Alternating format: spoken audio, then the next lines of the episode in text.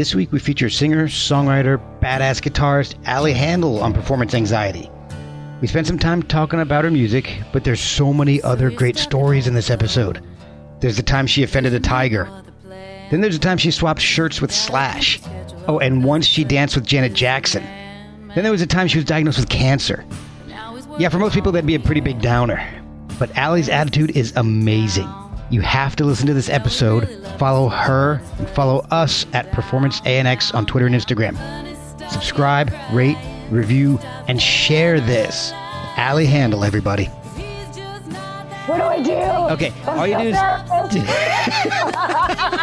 have performance anxiety now. Hey everybody, this is Ali Handal. Look for my new single. It's a cover of Come Together and look for it on Spotify. Follow me there. And I am having so much performance anxiety right now. Oh, oh, let me, let me grab my coffee really quick. I just Yeah. made myself some coffee. Hold on one second. no problem. It has to be properly caffeinated, Oh, I, I understand that. even though it's kind of late, but Yeah. you know. Well, see, I'm doing the opposite. I got my wine going. Oh, there you go. And uh, just in case things go south, I got my nice bottle of vodka. Nice. So we'll, we'll see how this thing goes. Mm-hmm. Good. Thank you so much for joining me tonight. I really do appreciate it. Sure. So I've been doing some research on you, trying to figure out a little bit about you, just finding nice, you know, things to talk about, and because I like the show to be a nice casual conversation. And I read mm-hmm. that as a six-year-old, you had a kitten named Carol. I did, Carol. So you named Carol after Carole King. yeah. So you're six Yeah. years old and you're already musically conscious enough to know who Carole King is. Well, my parents were. I mean, I I I love. you knew that you liked it. music. Yeah. Yeah, I did. I love the music. I, we had Tapestry. That was the album. That's I think the only Carole King album I ever had. But I memorized it. I love it. I still love it so much. And um, yeah, my kitty was named Carol after her. Oh.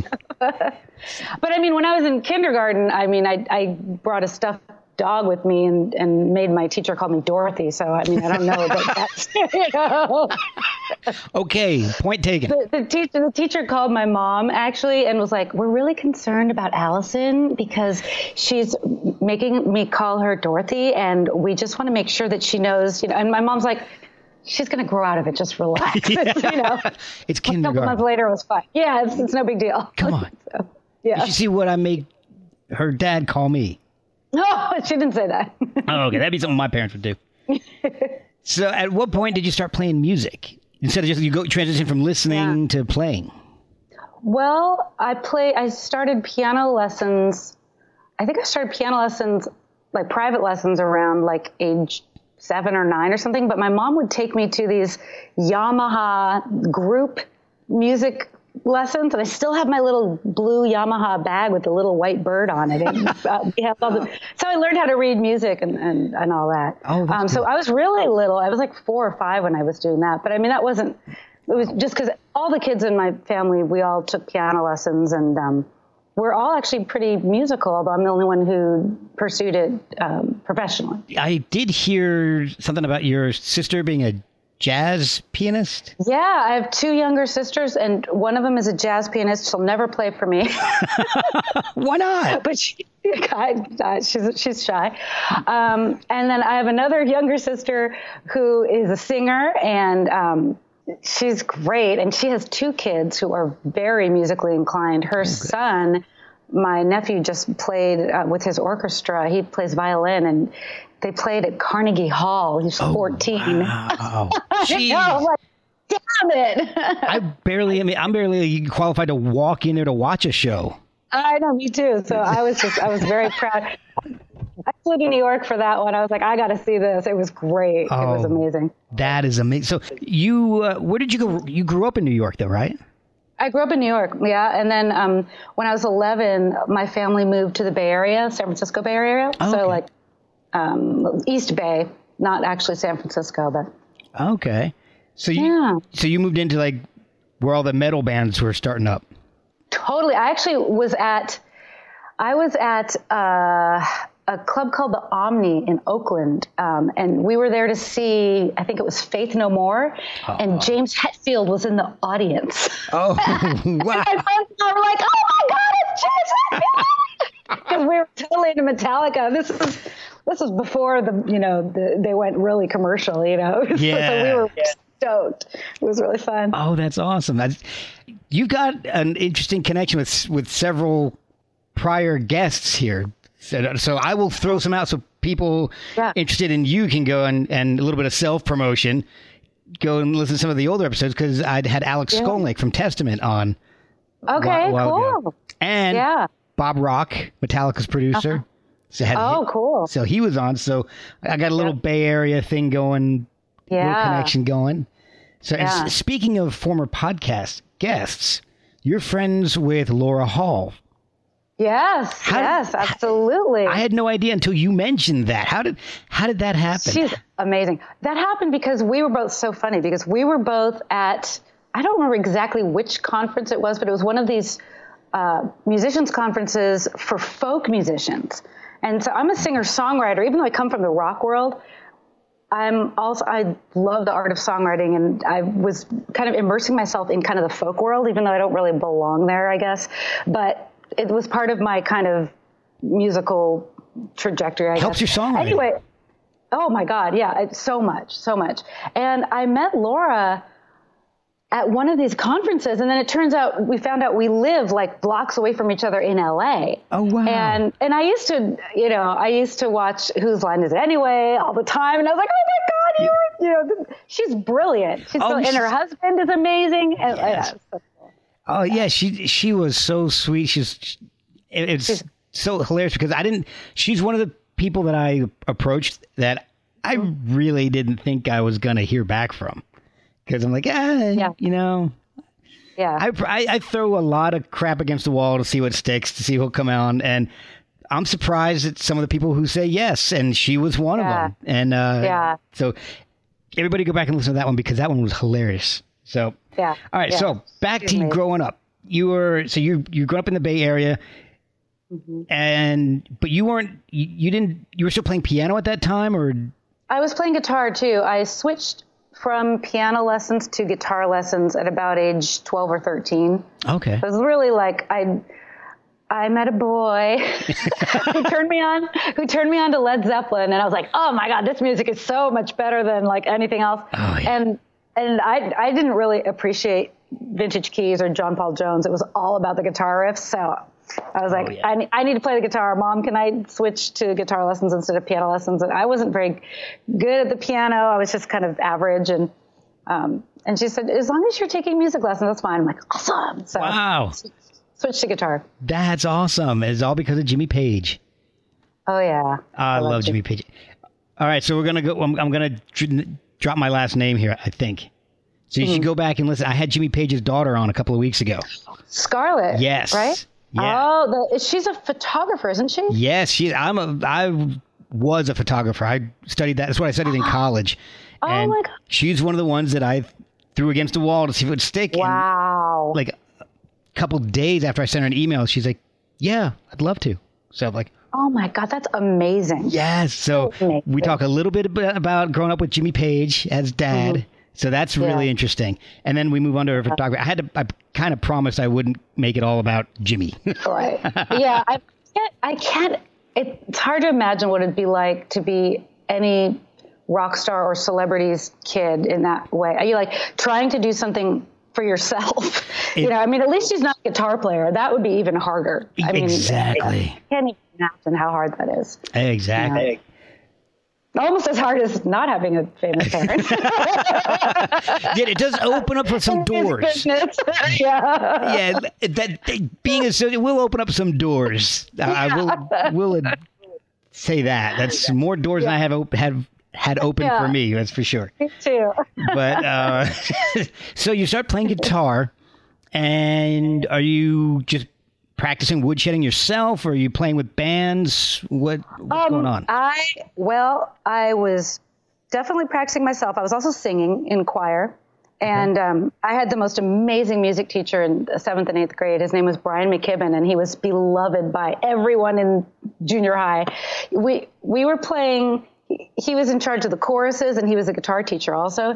And we had this big music room with really tall ceilings and it was covered with rock and roll posters. So oh, cool. Beatles, Stones, you know, CCR, all the like old like 60s and 70s, you know, Hendrix and all that stuff. And we would play like we I played Proud Mary on bass, you know, for the for the chorus. we did Proud Mary. Like it was such an amazing experience to, you know, to have somebody like that you know, uh, as a as an early teacher That's and an early guide. So um, yeah, so I'm eternally grateful to Brian. He's just an amazing, amazing human. Well, we'll have to send him this uh, link. Yeah, I'm we'll still in find touch him. with him today. Yeah, perfect, perfect. Shoot him this when you're done, because he he needs to know how important he was to you. Oh, he he knows. I dedicated my guitar book to him. He's he's incredible. Oh, yeah. the the, uh, the, the guitar for girls book for girls. Yeah, right. yeah. We definitely want to come back to that. So. Yeah, no problem. But and with this show, we bounce around a lot, and every, not everything's chronological. So feel free to throw in yeah. stories, whatever you want. And I barely edit, so no worries. so, all right. So, at what point do you decide I'm gonna start playing with a band? I want to start playing out. Well, that's a complicated question because I do have some band photos from high school, and I share them with. I've shared them with people. Yeah, I've my mom didn't see them until like a couple years ago. really, really, really embarrassing. I have this like VIP fan club that I have, you know, some of my biggest fans are in, and mm-hmm. I share them those photos with them, but only them. Um, I'm wearing like zebra spandex and like doing obscene things with a drumstick. It's really horrible. But the best thing about it, yeah, don't fall. don't fall off your chair. Oh. no, no, no. The best part about those photos is that we took them, and I grew up in a nice suburb. Like I was a pretty good girl into that, except right. for the fact I was a rocker. Yeah. Uh, but we took those photos in um, a yogurt shop. yogurt shop in Lafayette, California. What? I was such a poser. Oh my poser. That no, that kind of sounds like a California thing to do. It was so bad. That just, but I didn't ever play with them. I just we took pictures and that's all I have. Oh. I never played with them. it was so bad. Oh man. Okay, well I stand corrected. That was a little poser. It was super posery. But I think they might have played some gigs or something, but I don't really remember. We were called Crusader. And there were like in these photos, I think I counted eight bandanas. Like four of them were on the lead singer on his leg. so bad. It wasn't like Steven Tyler where they were dangling from the mic stand and stuff, were they? No, there's no mic stand in the photo, oh, okay. but it was kind of like Steven Tyler, but except for the lead singer was wearing a Garfield shirt. That's hardcore right there. hardcore suburbs, yeah. Man, you know, a lot of a lot of stuff in your life revolves around cats. Oh yes, that's right. I didn't even think of that particular thing, but yes. Man, you so wearing? I don't know if you cat... noticed, but I'm wearing. I'm in my pajamas right now, my cat pajamas. I, I like, I've been a little under the weather this week, so I kind of I like the home with it. I like seeing that after the uh, the Skype messaging. I'll hey, I'll wear. I'll make sure I'm wearing something good. cat pajamas. No, I said I look presentable. I, mean, oh. I, I put a, I put makeup on. My mistake. I look kind of decent. I'm just wearing cat's pajamas. Yeah. well, you know, hey, I'll i should have brought some of my cats up to introduce you. Oh maybe, yeah. Maybe we'll get lucky and they'll jump up over here. They're sleeping right now. The last one of the last people I had on the show, we were in the middle of talking and we were skyping. She was on her her laptop and a, one of her mm. cats jumped over the laptop. Yeah. Smacked into it. All of a sudden, everything got all got shaken around. There's this big white oh. streak, and I don't know what the hell was going on. So uh, I'm, I'm used to yeah, I'm used to cat skyping. So. Oh, all right. So I'm good with that. If, if we get a cat okay. on here, it's it's good. It's all right. Yeah. so who else was inspiring you? You had a uh, Jimmy Page. You, so you yeah, Zeppelin really... was big. Aerosmith was big too. Um, but when I was young, I was, I mean, young meaning like 12, 13. That's when I really got into metal. So I was into Iron Maiden and Judas Priest and yes. Metallica. Oh, yeah, really. Yes. Um, and that's when I was kind of learning how to play guitar but I wasn't good. So, and I couldn't play all that fast stuff. So I always had this kind of hang up about not being able to play. I must not be good because I'm not like Yngwie. Because Yes. because Yeah. when I grew up, that was kind of the the thing. Like if the faster you were, the better you were, and it kind of got ingrained into my head. And I don't believe that at all now. But it's it was such a kind of carryover. It was it's very weird because it's so not what I'm into now, but it's uh, it was a lasting thing where I had to really get over that feeling of myself as not a not a good enough guitar player because I never mastered the you know two handed tapping and Sweeping arpeggios and Yeah, and I mean, one of the funny thing is things that I notice now is that people who can do that still do it. Some, mo- most of them, not not the really tasteful people who kind of Right. know, but but it's like, oh, I can tell when you started playing guitar because of the way you're playing it, and it's like it doesn't really fit. Uh, I mean, to me, it's just not my thing. you're dating yourself by playing. You're dating yourself.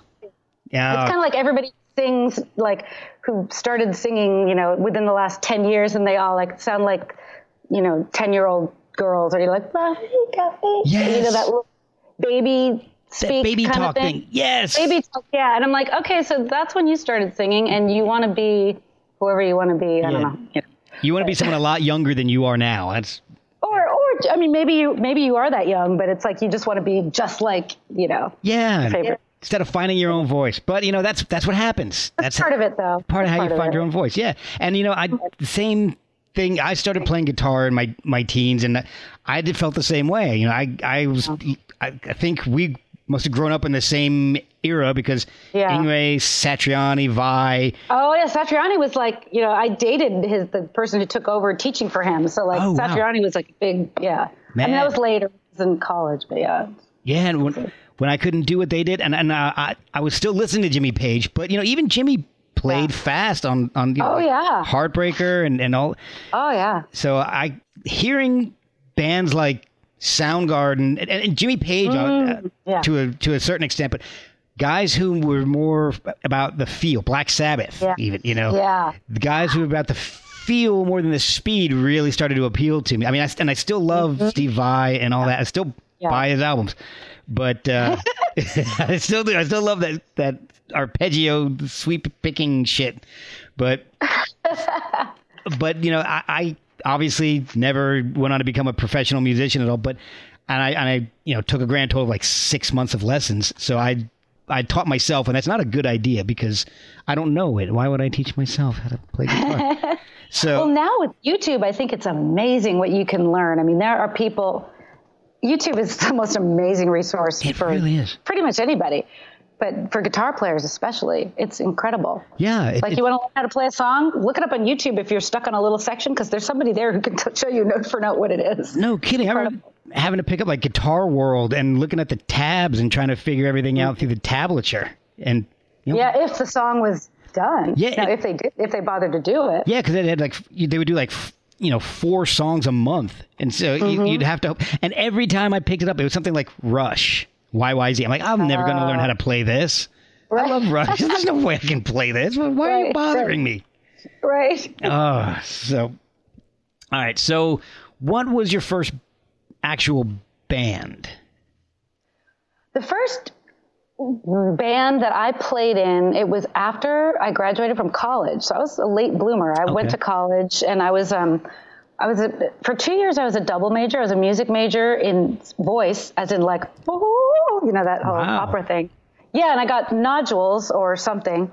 Um, so I had to stop singing, and I ended up transferring schools and taking a year off and doing all kinds of crazy stuff in Hollywood, which was amazing and interesting experience. But then I ended up going to UCLA and finishing as a psychology major, and I was going to go get a PhD and become a therapist, if you can believe that. Yeah, and um, my last year of school, I was just miserable. I was writing my thesis. I was like in the honors program. I got straight A's through school, and I was like, you know, working my ass off. And oh my God, I'm sorry. My cat just tried to turn the printer on. she tries to. Oh she tries. Sorry, no that was just problem. a little distracting. That's awesome. Yeah. great. That's, that's Princess Fiona. She she steps on the buttons of the printer and tries to get the paper to come out, and then she'll grab it with her teeth. it's on my Facebook. Oh, that's great. She's crazy. Um, anyway, what was I talking about? oh, college. College. So, so yeah, so I was like, I hate this. I hate writing papers. If I go to get a PhD, that's what I'm going to be doing. Going to be doing all the time is writing papers That's and a good research. point. Right. And so I decided, okay, I guess I'm not going to do this. Um, but I ended up, you know, graduating, getting my degree, and taking a year off before having to figure out like what I'm actually going to, you know, do to make money. Okay. And um, I took a year, moved into a house in North Hollywood with four, was it four other guys? I got my own room. But the, the reason I moved into this house was because the garage was a rehearsal studio. Oh, cool. Yeah, and everything. So I ended up getting into a band. I don't remember. Did I? I must have. Did I get in the band first and then started dating the lead guitar player, or I was dating somebody? I think I, I think I got in the band and then started. I don't know. I don't even remember. It was so long ago. But I ended up in this band. It's kind of a blues band. Okay. Um, and I was the rhythm guitar player and background vocalist. And they had a lead guitar player who ended up helping me become a better guitar player. He he was a phenomenal guitar player, and um, that was my first band that I was in, and I kind of learned some of the ropes of being in a band. And then the next band that I was in, I was the lead guitar player and background vocalist, and there I learned much more about how to really be an equal member of a band, and kind of. Yeah, I spent about two years kind of with all of my musical eggs in that basket of that Yeah. band before realizing that, oh, if you put all of your musical eggs in the basket of someone else's music and they decide, mm, I don't feel like doing this anymore, you have no career. Oh, so, wow. yeah, so towards the end of that time, I started writing my own songs and um, started singing more and ended up, you know, kind of going the singer songwriter route and my own artist career.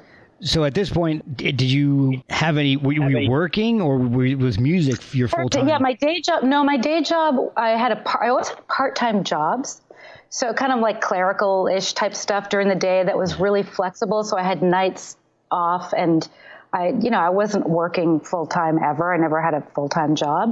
Um, I always took jobs that would allow me to do music when I needed to, and you know, I wasn't the best employee. Sorry. well, your cat's pretty good. Mm-hmm. And Fiona would be a great employee. Fiona is a great employee. She's phenomenal if you need someone to take things out of the printer, as long as you don't mind, you know, fang marks in your paper. Hole punches. Hole punches. There you yes. She's that. Yeah. At what point do you start selling your music? Because I've seen that some of your music is has been in shows like Sex and the City, Life as We mm-hmm. Know It, Joan of Arcadia, Dawson's Creek, and a whole bunch of other stuff.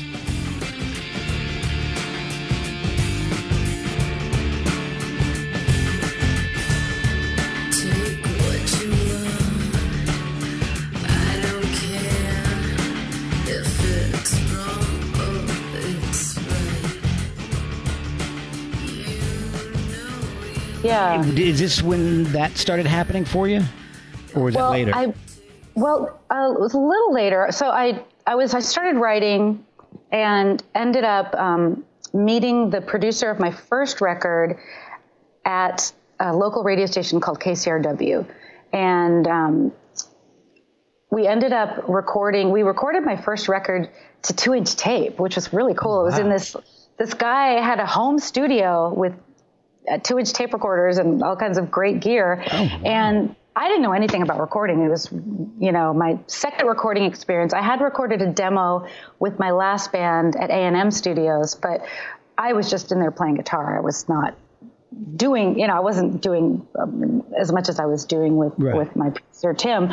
So, so the the producer, his name was Tim Bomba, and he also had quite a bit of experience as a music supervisor, and that's the person who gets music into television and film. And he knew a lot of other music supervisors, and this was in 2000, which was before every independent artist and their brother and sister was pitching their music, and it was also before a lot of indie artists had professional quality recordings. Like it's Okay. still like I spent a lot of money recording that album, you know. yeah. Um, and it was totally pro level recording, so it was licensable. Okay. Because in order to, to to license music, it needs to sound uh, like it could go on the radio, you know, in terms of quality Right. of mixing, mastering, and all that kind of stuff. So he pitched it to a lot of these shows, and that's how I got on all those shows, and that's how I learned about licensing, which you know took me in.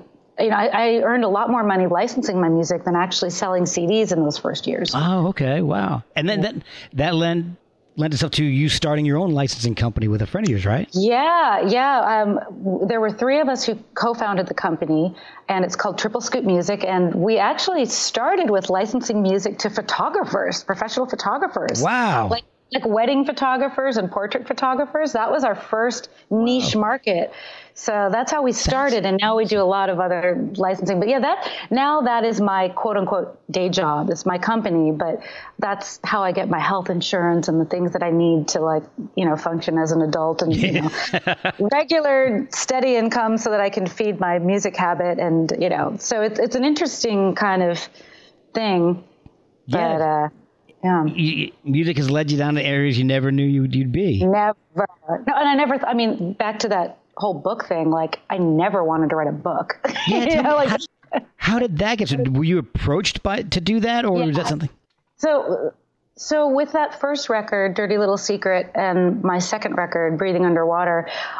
Especially the first record because it was a full-on rock record, and I did all the guitar parts. I do all the guitar parts on all my records. Yeah. And back then, it was before any before Orianthi had been out there. It was really the only female guitar player that I really knew about was Jennifer Batten, and she was Oh yeah. doing Michael Jackson, and that you know very different. Um, and she wasn't a singer, so I know there are plenty more amazing female guitar players. I just wasn't that aware at that time of them, and so I was pitching my own stuff at the NAMM show and stuff. I would go every year and try to meet all of the editors of the guitar magazines, and so I met a lot who were at Guitar Player, Guitar World, and a lot of these people ended up going to Hal Leonard. And Hal Leonard is the publisher of my book. So basically, fast forward like 10 years, they wanted to put out a book called Guitar for Girls that was aimed at young girls. And they said, well, who should we get to write it? We should probably get a woman, you know? So mm. Eventually, yeah, eventually I got called and they said, well, we want this book, Guitar for Girls. And I'm like, Guitar for Girls? Like, oh, what a horrible title. I mean, Yeah. I'm just not like, I'm not into guitars that are made specifically for girls. Like, I play a Tele or a Les Paul. Like, it's not made for a girl, it's made for a guitar player. a lot of guys that can't handle a Les Paul. Well, It's a- that's but, a yeah, whatever. Chunky But, guitar. like, yeah, but I didn't like the the name, but that was what they wanted, and I had already actually outlined a whole book or DVD concept based on a manager that I'd had. He's like, "You need to do a." You know, you need to do a DVD or something. I'm like, no one's going to want a DVD from me. No one's heard of me. but he's like, but, but I scoped it out. You know, I kind of sketched it out. And so when they approached me, I was like, well, I could aim it towards like beginning singer songwriters, you know, and they don't have to be girls, but that's what the book is called. So, you know, so I put in all the advice that I wish I had been told as a 12 year old, like, especially the psychological advice, like, because I was so intimidated. I was so intimidated, and I thought there were so many things wrong with me just because I was different. Like, I. I can't wear the guitar down at my knees like Jimmy Page. Like my arms aren't long enough. Like, and I just thought it was because I wasn't cool or wasn't good. And I'm like, oh, physiologically, actually, that just just doesn't work. Yeah. You know, I don't, it doesn't work. but I felt so uncool, and so, and I just I wanted to try to prevent other young women or really any players from doing these terrible comparison head trips on themselves and you know as much as i could be encouraging and inspiring and all the songs in the book except for the very first one were all written by women so i was very conscious about picking songs that had empowering messages as much as possible and as few kind of woe is me love songs. Yeah, because there's, there's just so many of those anyway. Yeah. So, you know, I put in an Ani DiFranco song because I think she is amazing. She's one of my biggest heroes in music. and, yeah. um, yeah. So, so that's, that's the book Guitar for Girls and I'm super proud of it. And I sell it, you know, myself in addition to it being in like Guitar Center and all that kind of stuff. But Okay. buy, guys buy it from me too, you know, because Well- it's really just a beginning guitar player book. Well, see, it, it, it sounds like you know your uh, degree in psychology helped you out a lot with that book. Maybe, I mean, I maybe I don't know. Maybe subconsciously. I don't know. I, I was, it might have, yeah. Although it's more about the science. It's not really about how to get along with people or like, you know what I mean? Like, it's more. Oh, the the class that I liked the best was called psychology and law, and that's where we hmm. studied serial killers and like abnormal psychology. Oh, see, there you go. They- I'm obsessed with true crime, so that was like fascinating. Oh, it was terrifying. I lock my door and like double check every night. terrifying. You watch? You ever watch, you watch Mindhunter? I haven't, but I listened Oh, to I listened to the podcast from um, all these FBI profilers and stuff. So I mean, I'm totally Oh. worth talking about it. You got to check out Mindhunter. That's such a great show. If, if that's what I you like. I love it. I've read the books by the guy. I forget what his name is, but um, Oh, I don't. I don't remember. yeah, all the, I mean, I've read books by all these profilers and I listen to the podcast, But I don't watch a lot of television, but I do. You know, I love listening to podcasts. Podcasts are the best. They are. They're all because they're always there. You can listen to them whenever Yeah. you want to. Yeah, They're and you can listen while you're like, you know, doing whatever. Exactly. Exactly. And you can record them while you're doing whatever too. Oh, really? what are you doing? I'm trying not to watch the World Series. That's what I'm trying not to do Oh. right now. Is it on right now? Yes, it's uh, it started. Let's see. I don't know. I've got to see what time it is.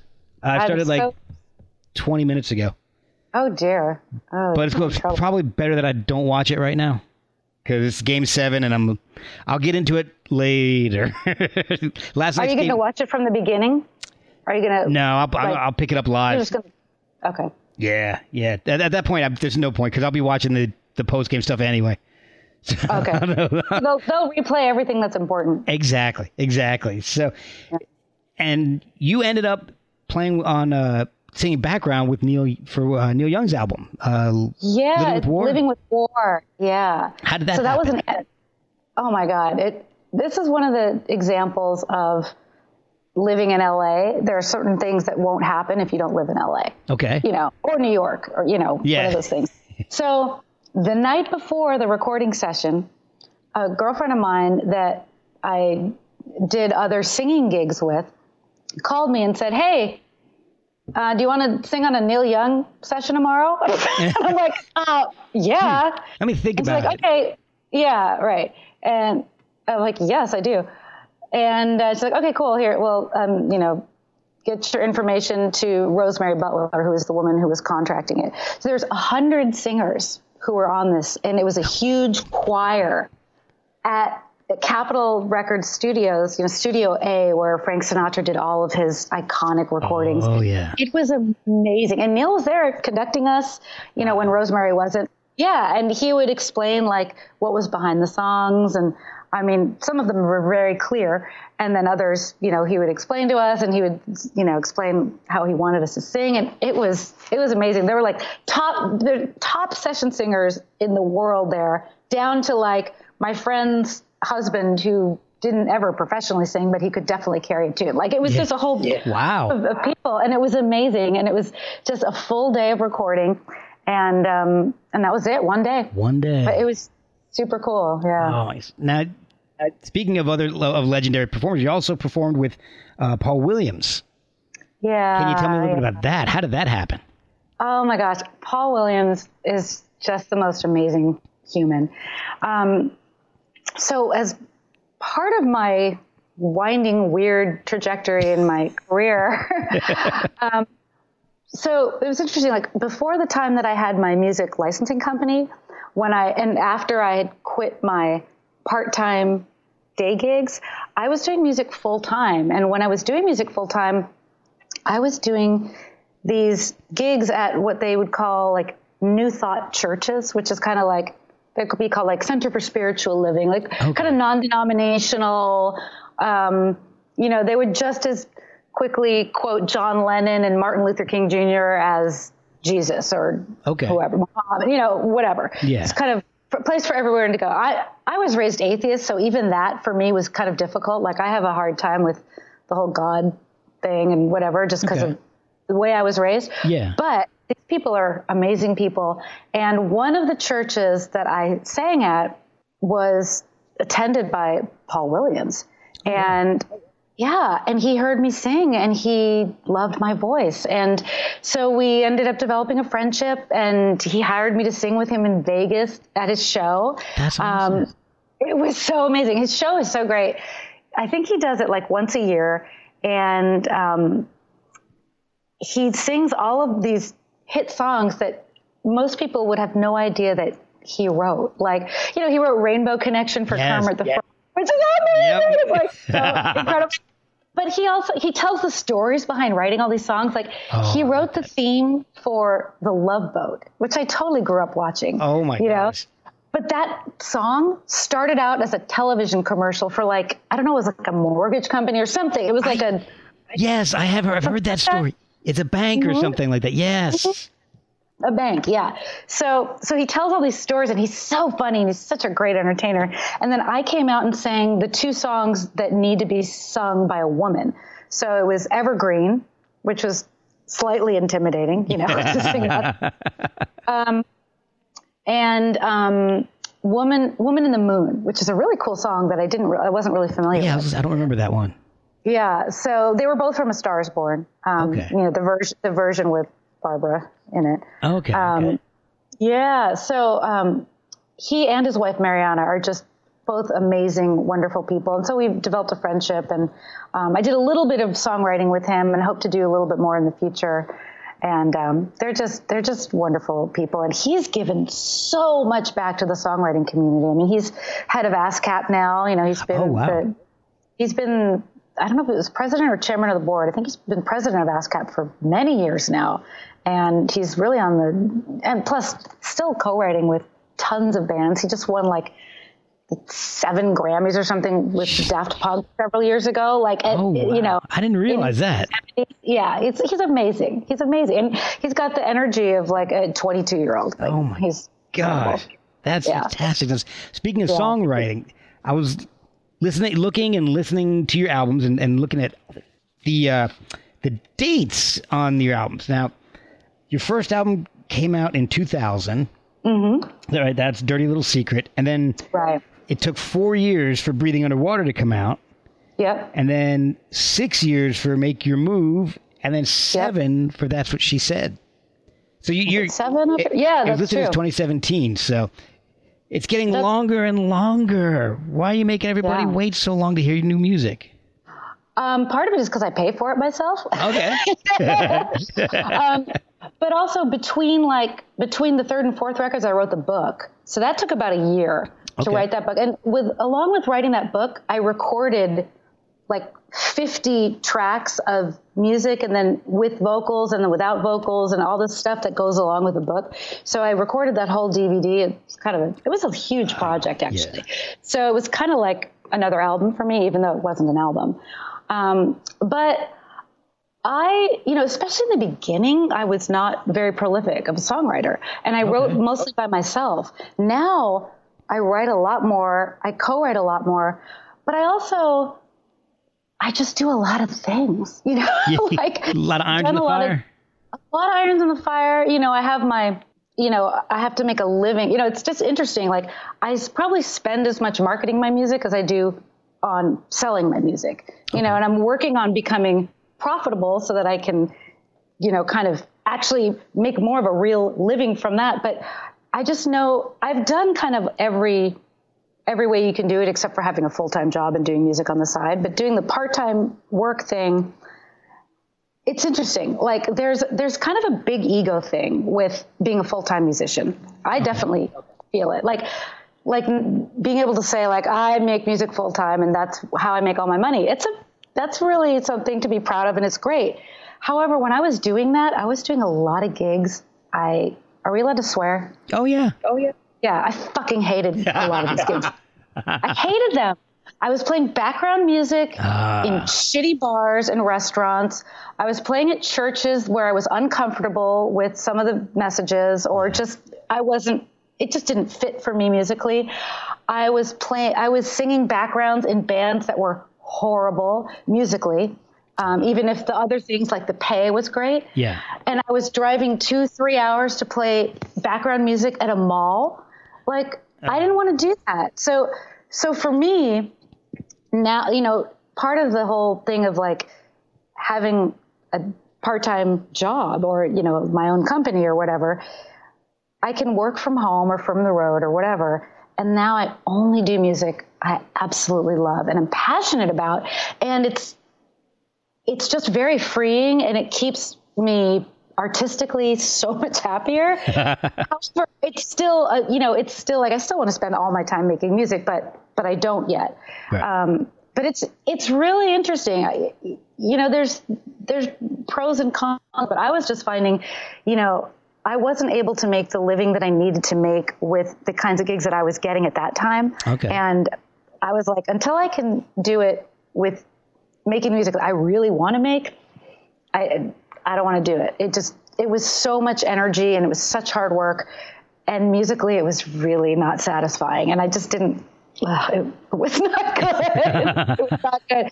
And not to say that, that that it's impossible. I think it's absolutely possible. Um, but everyone has to find their own way, and I think it's a different story for everybody. You do some really awesome covers when you play live. I was listening to some of them on YouTube, and you do a cool, a really kick-ass version of My Sharona. I love Oh, thank it. you. That was great. Thank you. Um, I okay. Here we go. I'm, I'm look, looking for my list here. Whole lot of love, Black Dog, What Is and What Should Never Be. And if I say to you tomorrow, take my hand, child, come with me. It's to a castle I will take you. Where what's to be, they say will be. Catch the wind, say it's been sail away, leave the way up high in the sky. Is it tough to be both Jimmy Page and Robert Plant on stage?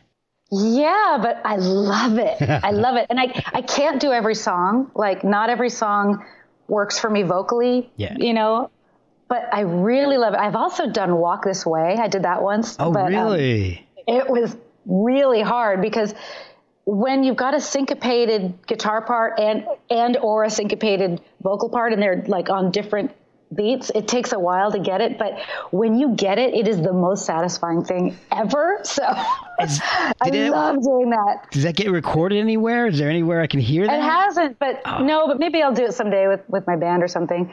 But um, it was it was I did it for a benefit, but unfortunately, I, I had no control over the rest of the band. Like the, the bass player was amazing, but the drummer wasn't, and you can't play Walk This Way without an amazing drummer. Oh, it yeah. doesn't work at all. It's, No. it's horrible. yeah, Oh, so I was like, yeah, that that can't see the light of day. So- You did uh, a song with Tony Franklin.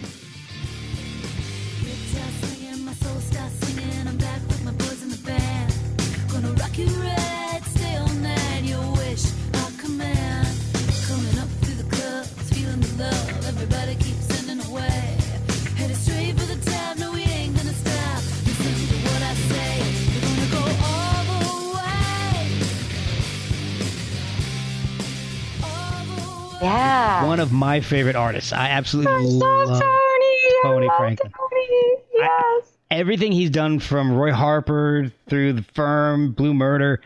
I just I, Have you I, had him on the podcast? no. I've reached out to him and I can't. I'm not, haven't gotten a response yet. So Okay, I'll I'll bug him for you. oh, that would be amazing. He's he's amazing. Yeah, he's amazing. Now, was that something where you reached out to him, and was that just because of the Jimmy Page connection? No, so well, I did reach out to him, but I met him backstage. So back around was it like 2007? I was endorsed by Fender, and they flew me in the band out for some shows in Arizona for Oh, this cool. uh, some festivals. Yeah, it was really cool. And he at the time was working for SWR, which Fender owned. Okay. And he was backstage. And of course, I knew who he was because of the firm. And Yeah. I still have my concert tickets from seeing the firm twice. Ah. So he was backstage and he had a laminate that said Tony Franklin and he was blonde. And I'm like, Tony Franklin? I'm like, oh my God. The So- Tony Franklin. yeah, I'm like, oh, you're Tony Franklin from the firm, and he's like, yeah. And I don't know that he was that used to people, you know, coming up to him. Like, you know, I don't know how many people at that time we were were doing that. Yeah. And so anyway, I was like, I was like totally like, you know, totally fangirling on him. and so, so as soon as, so once we got back, I was like, well, I'm just going to work with Tony now at Fender. Like Tony's the guy. So Tony ended up being like, I, I was like, he's my A&R guy at Fender. I don't care that he works for SWR. So I would go visit him, and I actually brought, I, I showed him my my ticket stuff. I'm like, look, this is when I saw you when you were with with the, the firm and everything. That's awesome. So so we were, you know, we were working together at Fender, and we stayed friends, and. um and actually, uh, I signed some of his songs to uh, Triple Scoop Music, my licensing company. So we represent him. That is awesome. Yeah. And so when it came time to record, I so we had recorded my my whole record, uh, "Make Your Move," but then I felt like I needed one more song on it to be like I don't know to have all these elements that I thought would be radio friendly, which is hysterical because like what, what does that matter? You know, whatever. I was trying to play the game Yeah. at that point. Yeah. and um, so I was like, well. I'm going to ask Tony to be on this because I, I I was using a different drummer, and so I'm like, I'm just going to get a different rhythm section in, and um, oh, he was amazing. He was amazing. So it was so much fun to work with him. It's you can pick his bass out like Yeah, out of you, you throw a hundred bass players out there, I, you can pick him out in a heartbeat. yeah, yeah. He's amazing, and he's an incredible, just sweet person too. I mean, that's the thing that I've found, and maybe I've just been lucky, but most of the people that I meet who are highly successful, they're so nice. Like they're just they don't have anything to prove. Yeah. The ones that the ones that I know anyway. I mean, I'm sure there's people who are jerks, but like Well, I'll be, I haven't. I probably haven't had as much experience with higher profile artists as you have, but the ones that I have had, I would agree. They they they've been very nice to me on on the show. Um, Yeah. talking with them, reaching out, and and even promoting and, and helping to further the episode. You know, saying, Yeah. "Hey, I was on this show." So so uh, you know, I I've, I honestly I don't think I've met anybody on this sh- doing this podcast that I wouldn't want to have back. So That's nice. Yeah, that's nice. so it's it's I've got a really good thing going with these. I've re- meet some really awesome people, people Yeah. like you, Laura Hall. You know, really really That's kick ass fun. people. So Yeah. I, I heard of read heard I don't know I don't know what the right way to put this is some interesting stories, and I, I would like you to tell me a little bit more about these. I heard that at one point you traded T-shirts with Slash. Oh, I did. Okay, yeah. How did that happen? So I used to go to this jam session at the Baked Potato in, uh, I, guess, I don't know if it's technically Hollywood or whatever, but it's uh, right down the street from where I live now. Okay. And uh, it was this like all star jam where Slash Slash would show up quite a bit, and he ended up getting a lot of his players on his solo tours from from there. Okay. Um, and uh, people like Teddy Andreadis, I don't know if you know him. He's an amazing keyboard player. He plays with Okay. everyone. Um, he would be there, and a guy um, named Alan Mirikitani, who has uh, sadly passed away, but incredible guitar player. Like these guys are just all like top top session guys. And I would go to this jam and be terrified, but I would get up and play.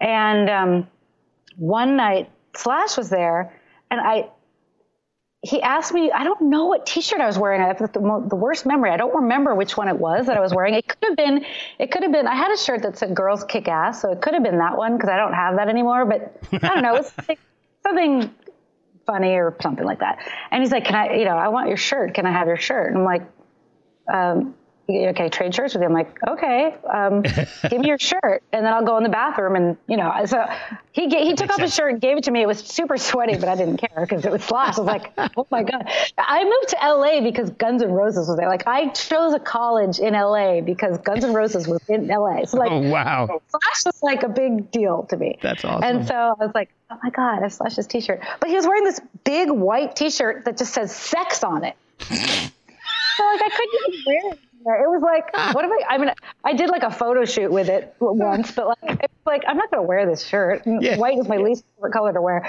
So, so I, but I, but I treasured that shirt. I still have it in my closet. I love it. Oh, but yeah. I thought I was super special until my friend Johnny, who went on to play bass for him, uh, was like, "No, Slash does that all the time. He has like a closet full of shirts from other people." I'm like, "Oh, god damn it! Jeez, I man. am not special." That's awesome. funny. I did. I also saw a video of you upsetting a bunch of lions and tigers by serenading. Oh them. yeah,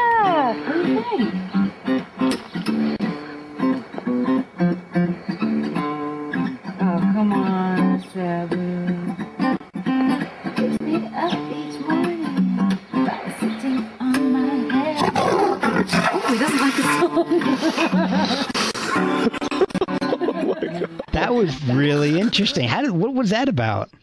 That okay. Do you know who Tippi Hedren is? Yes. Yeah, so she is, for people who don't know, Tippi Hedren is many things to many people. Um, one of which is she is an actress who was the main actress in The Birds, Yes. the Hitchcock movie Birds. And Hitchcock went on to basically ruin her career because she wouldn't sleep with him. Yes, And I've heard that.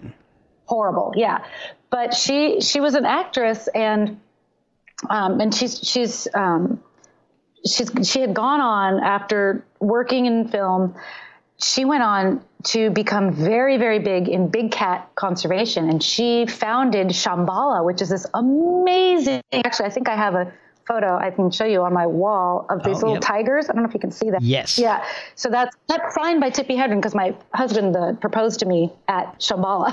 so they have this. So I used to. So I so I'd heard about this place where you can you know see lions and tigers and stuff up fairly close up, and um, so I we went there. He proposed to me, but then I started volunteering there, and we entered a raffle and we won an overnight stay at Shambala. so we got to stay in a tent overnight and I brought a little digital recorder with me. I don't know where this is, but I recorded the lions. They roar all night. It's amazing. It's oh. crazy. So I went up. So, so during part of this, like we had a day, and they would like take us around, and we, you know. So I ended up serenading the lions and the tigers with my guitar, and we took some video of it. But it was it was really fun. It was but Tippi funny. Hedren is also Melanie Griffith's mother. Yes, I forgot Yeah. about that. Yeah, that's right. Yeah. I, I guess I'll promote this. Uh, she was on a, a not my podcast, but she was on Gilbert Gottfried's podcast. So if you're ever interested in in uh, hearing, oh, Tippi was. yes, Gilbert Oh. Gottfried's podcasts are hilarious. Oh, I've never heard it. Okay. Oh my gosh, he's done a ton. He's he's done a few, you know, several hundred of these. It's called Gilbert Gottfried's Amazing Colossal Podcast. Oh, I've heard the name, but I've Yeah. never actually. Oh, I got to check she it was, out. Yeah, she was on. I think I can't say it was recently. I don't know because I've just kind of listening to him out of order. But she was Yeah. on, and she talks about having the big cats roam around the house while Oh, Melanie well, was a I kid. Read her book. Got to read her book, but uh, it's it's out of print, so you have to like really search for it. But I think it's is it called the Cats of Shambala? I forget. It might be called the Cats of Shambala, but she talks about like Melanie. There's a picture of Melanie sleeping in bed with either a tiger or a lion, like as a little kid. It's Insane. the most res- irresponsible thing ever. And She says that. She's like, She does. the- I can't even imagine. Like, she's so against that now, but she Yeah. just, oh my god. She I mean, mentioned that on the pod, on Gilbert's so podcast terrible. too. She's like, Right. I don't know what I was thinking. insane. It Yeah, really but is. they, yeah, but there's they do look really cuddly. yeah. they are. Well, yeah. You want to just mush their little face. They're huge faces. They're big faces. They're and big, they're big teeth. sharp, pointy teeth. Yeah. I try to do a, a lot of research, and I try to. I don't want to ask everybody the same questions you get asked about a billion times. So, and I don't want to throw out things like, "Hey, give me the best piece of advice you'd give to an upcoming artist." I, I don't like throwing that kind of stuff at you.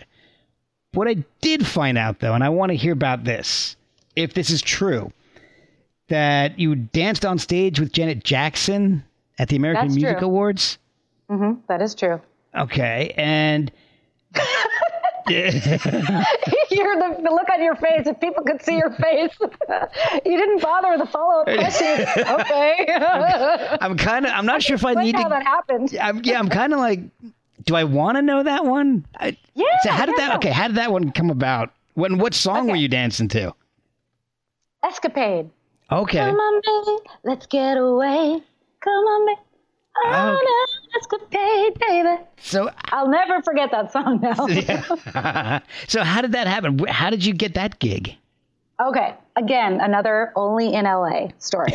so, remember back about 35 minutes ago when I said I took basically like a gap year between colleges? Yes. When I was like protecting my voice.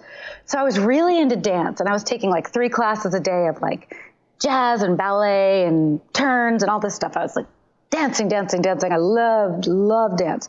Wasn't that great, but loved it. Would have loved to be a professional dancer if I'd started when I was five. Would have loved it, but was never that great. but I was taking all these dance classes and I met this gorgeous woman named Denise. Beautiful, beautiful woman.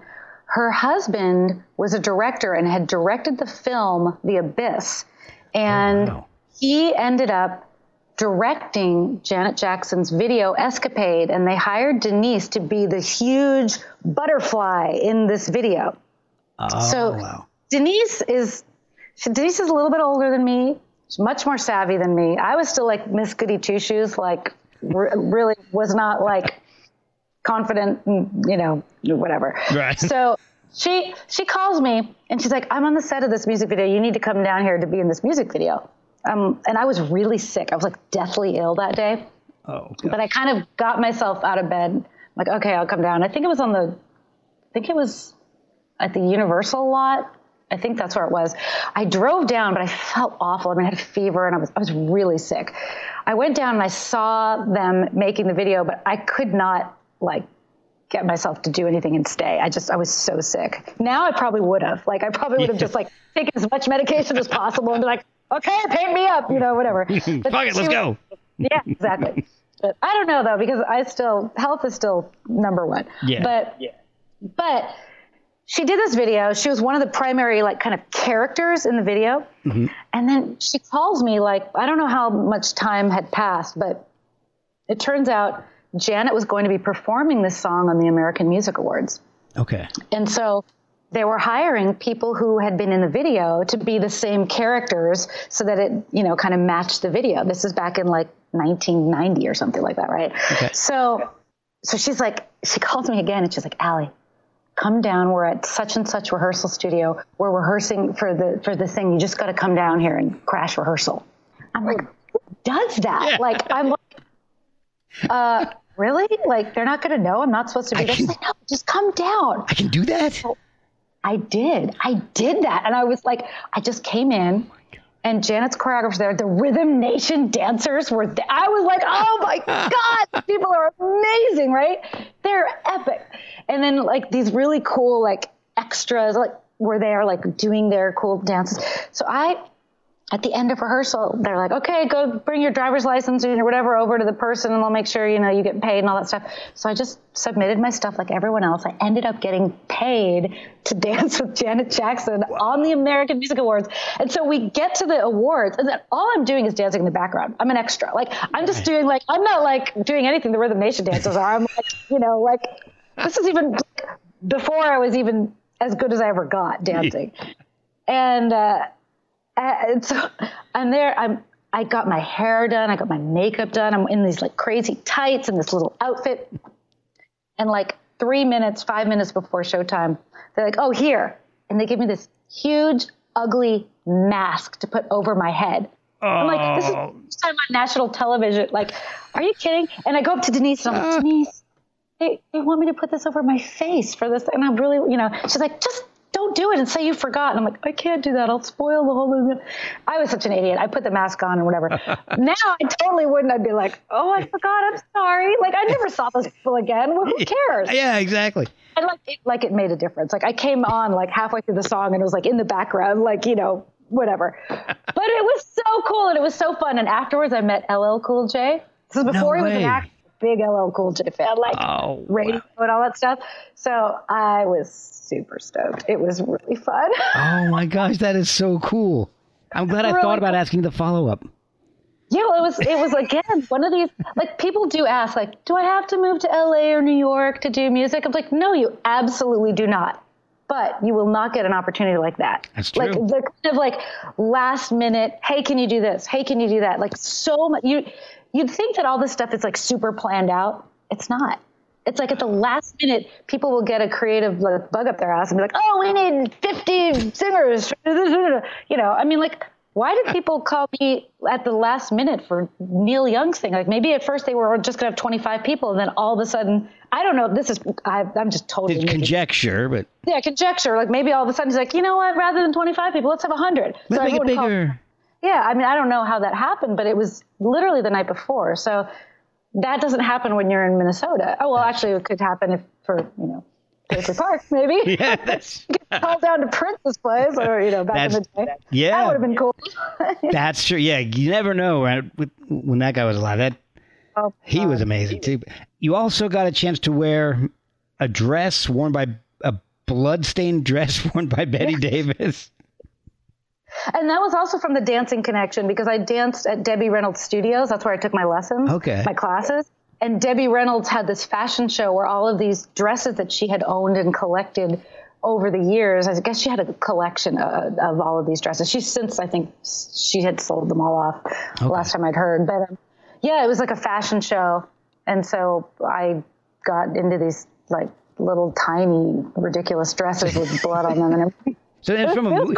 But these, these are from a movie. This was uh Young Ness and also Butch Cassidy and the Sundance Kid. wow. I know. That's great. crazy. That's you know, you're right. Only in only in LA. Only in LA. Like that just doesn't happen other places. I don't think. Oh my gosh. Yeah.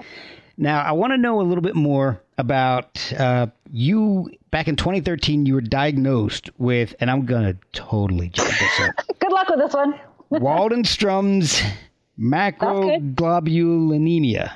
That's perfect. Wow. Boom. That's amazing. I'm so impressed. It took me like three weeks to learn how to say that. And I don't even have it. I know. That's impressive. That's that's you know that's that's why I do my research. So, so tell me a little bit about what that is and what what it's meant to your career. Um, it's a super rare form of um, non-Hodgkin's lymphoma. So it's a rare form of cancer that usually hits white men in their 60s. Oh, So yeah, so I was the perfect candidate for so it. wait, so it's already rare, Yeah, and you're not a white man in his In sixties, my 60s. so it's got to no. be even more rare in you. Yeah, although sadly, more and more women are getting it. It seems Oh, really? like it's kind of weird. You know, just like many cancers, we don't know why people get it, but lymphoma runs in my family and my mom's side of the family. My mom had an aggressive form of lymphoma 15 years ago, and she's doing great now. my uncle, all kind of cancer similar to my mom's, and he's doing fine. Um, it's interesting. Mine is what they call an indolent form of cancer, which means it's very slow moving. So I probably had it for years and years and years before we even found out. Wow. And but because of that, it's incurable, and they're looking for a cure. But I, I live with it, um, and so yeah, it definitely slowed me down for a minute. I had to go through chemo, and Wow. um, it was it was it was scary. How did you find out that you had it? Oh, it was crazy. I basically had a very pushy uh, insurance agent who was trying to sell us life insurance. My husband and I. Uh, yeah, I've I've gone down that road, selling Yeah. it, not not not buying it. Oh yeah. So, so he was he was trying to sell us this like long term care slash life insurance, and we're like, okay, we'll try to be responsible adults and get some sort of life insurance. and um, and of course, I'm the one who's like working out five days a week and watching what I eat and drink and like blah blah blah blah blah. And my husband has never had to watch anything he eats, and he doesn't exercise and doesn't do jack shit, and whatever. So I'm like, honey, you need to drink water. You, we have, we're getting these blood tests. Well, no, no, no. His blood test is fine.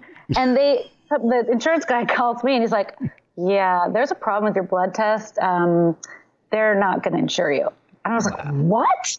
What are you talking about? And he's like, well, I'm not supposed to know this, but he got he got it out of them what the values were that were like dangerous or whatever. And so I found out what they were, and I googled them, which is always a Oh, that's so good. thing to Yeah. Yeah. but of course I was going to, you know. And so I Yep. googled like these three blood values, and like I some website I went to was like these are three of the four ominous signs. I'm like ominous for what? What does that mean? Ominous, you know? That's not I'm a good it- it word. might- yeah, it might be cancer. I don't know, but um.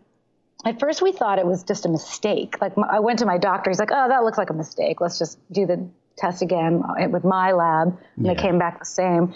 So he sent me to a hematologist, which is a blood doctor, but it was hematology oncology, and I'm like, oh, that doesn't sound good. I you know what that word means. yeah, exactly. Um, and my doctor is amazing. And um, basically, you know, I had a very high level of protein in my blood. And uh, I had to, like, I literally, he was like, Yeah, we want to put you in treatment right away because it's really high right now. And Wow. um, the only symptom that I had noticed, and I just thought it was because I'm a really busy person, but I was exhausted a lot of the time. Okay. And like, I remember like complaining to my husband once, like in the middle of the day, I was like, honey, I'm so tired. I just want to just sleep. And it's like two o'clock. What's wrong with me? He's like, you're just tired. Just take a nap. You know, he's like very pro nap, right? So Yeah, I'm, I'm, I go. I agree with him. yeah, I, it's very healthy. But you know, my hemoglobin, you know, my red blood cell level was like seven points. It was really low, and that's why I was so, I was so anemic. I was exhausted. So that explained it. So uh, anyway, I ended up getting my first treatment um, in the over the like kind of first several months of 2014. Okay. And then I had a big concert to celebrate that. It was like I forget what we called it. I think, it was called "Cancer Can Suck It." you know, was the concert. That's And a that shirt that Slash would have wanted right there. Oh yeah, that's a good. Maybe I should make that shirt. That'd be a good one. Um, yeah. So then I was off treatment for a while, and I would just get checked. You know, I'd go in for periodic blood tests, but then it started. My numbers started creeping back up, and that's just kind of what this cancer does. It's just it's always there. You can't really get rid of it yet until they find a cure. Um, but I'm on now. I'm on this amazing. Well, so what happened was it started creeping back up and I had made my my record in 2016, the one that was released in 2017. Um, and it turns out I went to one of these like folky conferences and met a. I, I played the single that was going the song that I thought was should be the single from the record at this like radio panel, and one of the radio guys was like, this song should be on the radio. This is a great song. So I talked to him and he's like, you know, I know some indie record labels and I want to introduce you to them, whatever. So part of the reason it took longer to get that record out is because I was negotiating a record deal and I ended up getting my first record deal to put out that record in 2017. So basically I licensed that record because I had already made it and paid for it, but I licensed it to this other company. So they did some radio promo and, you know, Oh, cool. other kinds of for me. Yeah, it was, it was cool and it was very exciting for me because I had never worked with a record company before. But and he really the the owner of the label, it was very important to him that I tour. So Okay. as we're approaching in 2017, as we're approaching the release of the record, I go to my oncologist and find out my numbers are creeping up.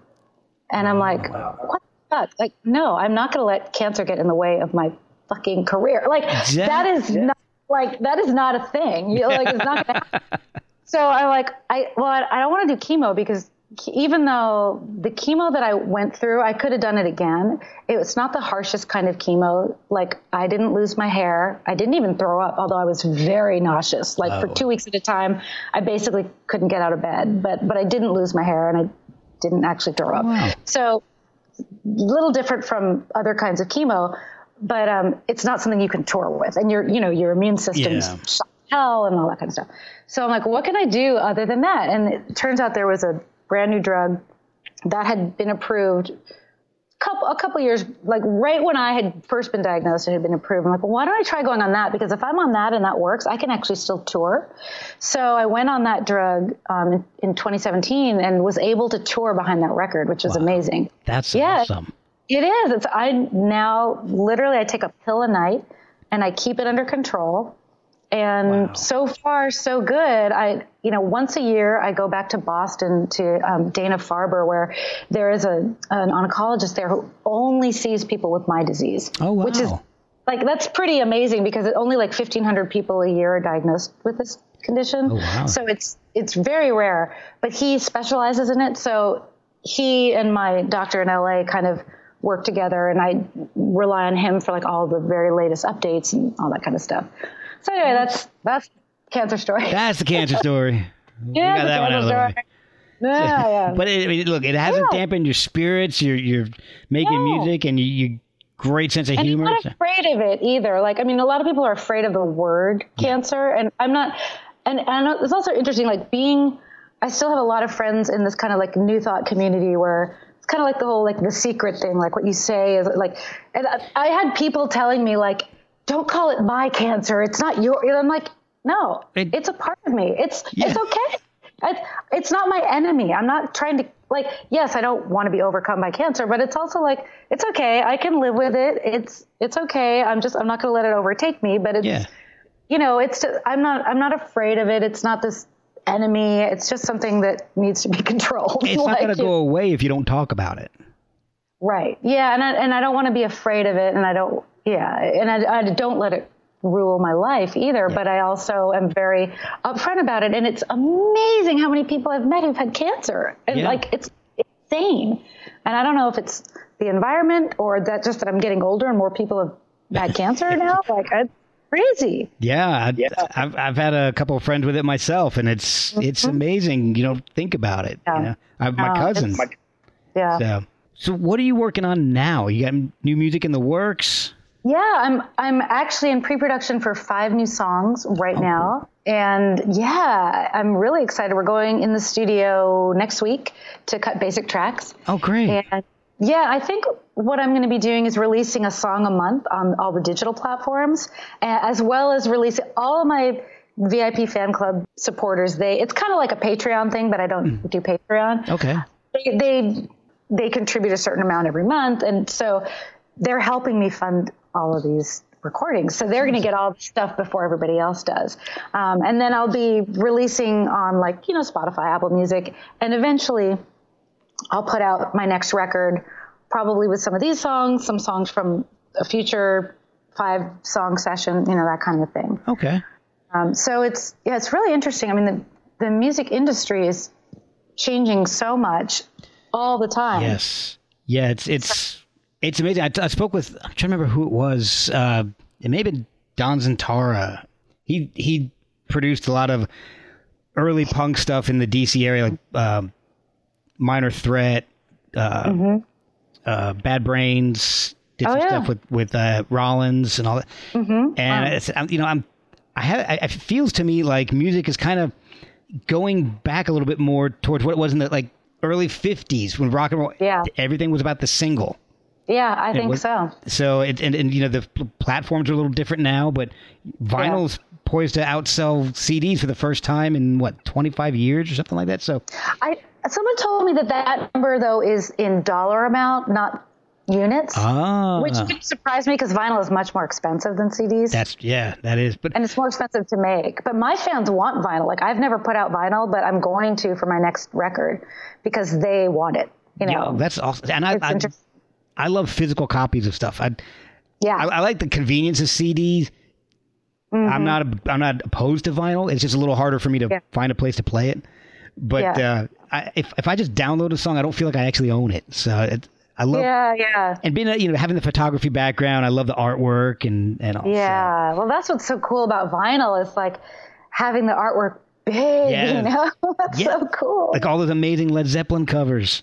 Oh my God. I know the hours I spent pouring over just all of those, you know, the reading- watercolor one. Yeah, you get a download, you get a JPEG, but how often are you going to pull that up when you're I never ever looked at any of the, that stuff. exactly? You don't. You, you put it on whatever you know uh, player you've got, and you hit shuffle, Yeah. and then you never look at the, the the picture that comes with it. It's it's a shame. So, Yeah. Yeah.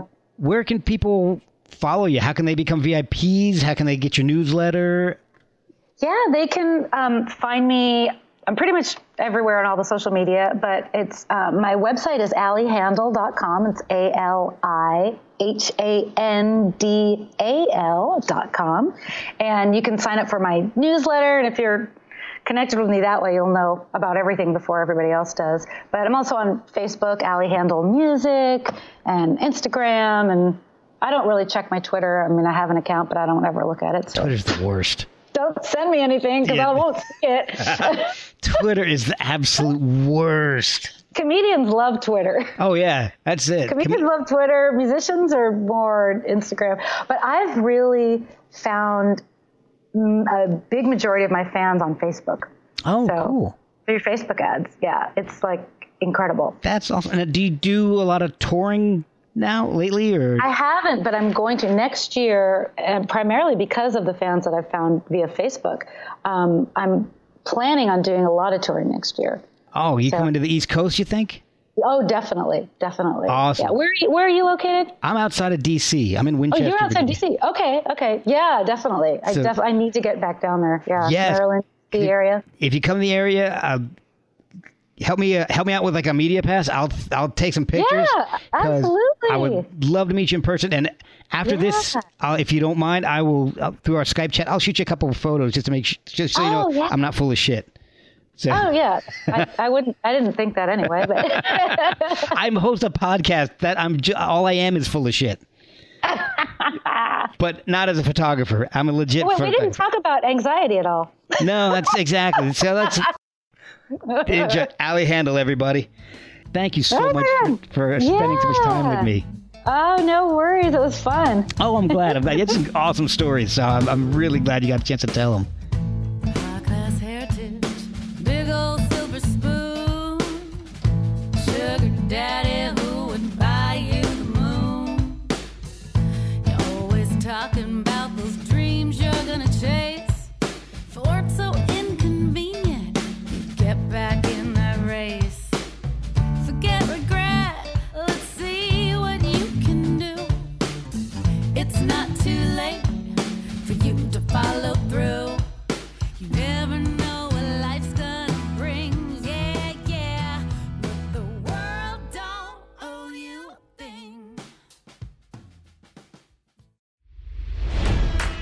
It's NFL draft season, and that means it's time to start thinking about fantasy football.